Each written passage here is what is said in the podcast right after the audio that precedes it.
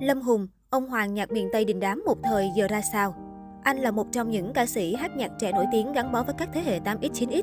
Thậm chí anh còn được khán giả ưu ái gọi với danh xưng ông vua nhạc miền Tây. Nam ca sĩ trả lòng về thời điểm bản thân nhận ra mình có duyên nợ với âm nhạc. Ngày ấy gia đình anh sống dưới ghe. Khi vừa đám cưới chị hai xong thì Lâm Hùng và mẹ xuống nhà chị hai ở mãi tận 5 căn Cà Mau. Quãng đường di chuyển từ Kiên Giang xuống Cà Mau phải đi bằng ghe và có dừng tại một bến tàu để ngủ. Đêm đó, hai mẹ con Lâm Hùng không kịp thuê chiếu, đành ngồi không trên sàn bến tàu. Lâm Hùng hát nghêu ngao bài tình đẹp mùi chôm chôm.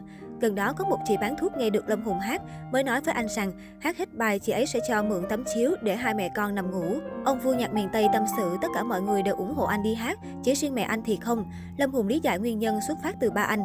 Lâm Hùng từng có thời gian phải lên Sài Gòn bươn chải để lại mẹ anh ở quê. Ba anh kiếm sống bằng nghề bốc phát, vất vả tới mức hàng ngày phải ngủ dưới gầm cầu để chờ sáng sớm những chiếc ghe chở trái cây từ miền Tây tới cập bến. Lúc ấy, ba anh có cầm theo một cây đàn và thường xuyên đàn hát cho mọi người nghe. Vì thấy hay nên một người bạn đã giới thiệu cho ba anh vào làm tại đoàn hát Kim Trung Kể từ đó, ba anh bỏ vợ để đi theo gánh hát khoảng 5-7 năm. Trong một lần đoàn hát về Kiên Giang biểu diễn, gia đình nội ngoại hay tin mới đến để giữ bằng được ba Lâm Hùng ở lại. Sau đó, ba mẹ anh quay lại cuộc sống thường nhật là xuống ghe làm củi và nghiệp ghe tàu đã ảnh hưởng một thời gian dài suốt tuổi thơ của Lâm Hùng. Anh tiết lộ rằng mình từng có bằng thuyền trưởng hàng ba. Tuy kiếm sống trên ghe tàu, nhưng đam mê của Lâm Hùng lại chính là ca hát. Mỗi lúc lái tàu anh đều hát nghêu ngao, chưa kể anh còn chịu khó đi thi những cuộc thi ca hát tại địa phương. 3 năm 1995, 1996, 1997, các cuộc thi âm nhạc ở Kiên Giang đều xuất hiện gương mặt của Lâm Hùng tới tham gia, nhưng anh đều rớt ở vòng gửi xe. Không chỉ lái tàu, Lâm Hùng còn làm đủ nghề khác nhau để mưu sinh. Chưa kể biến cố xảy ra, gia đình anh gặp thất bại về kinh tế khiến mọi thứ gần như mất trắng. Nam ca sĩ bèn xin mẹ lên thành phố Hồ Chí Minh 3 năm để lập nghiệp. Nếu không thành công, sẽ quay về tiếp tục công việc lái tàu, nhưng mẹ anh không cho đi.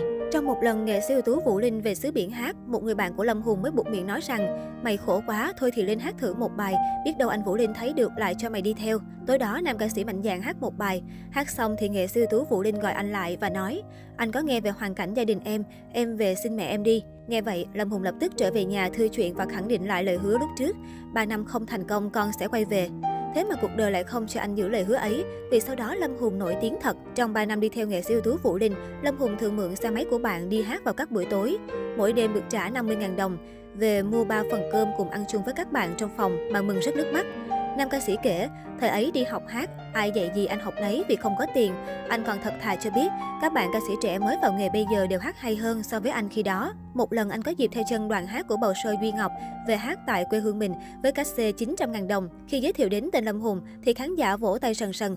Nam ca sĩ mới thầm nghĩ, không lẽ mình nổi tiếng thiệt, cuối đêm diễn anh đến xin bầu show tăng cách xê lên 2 triệu đồng thì được đồng ý ngay.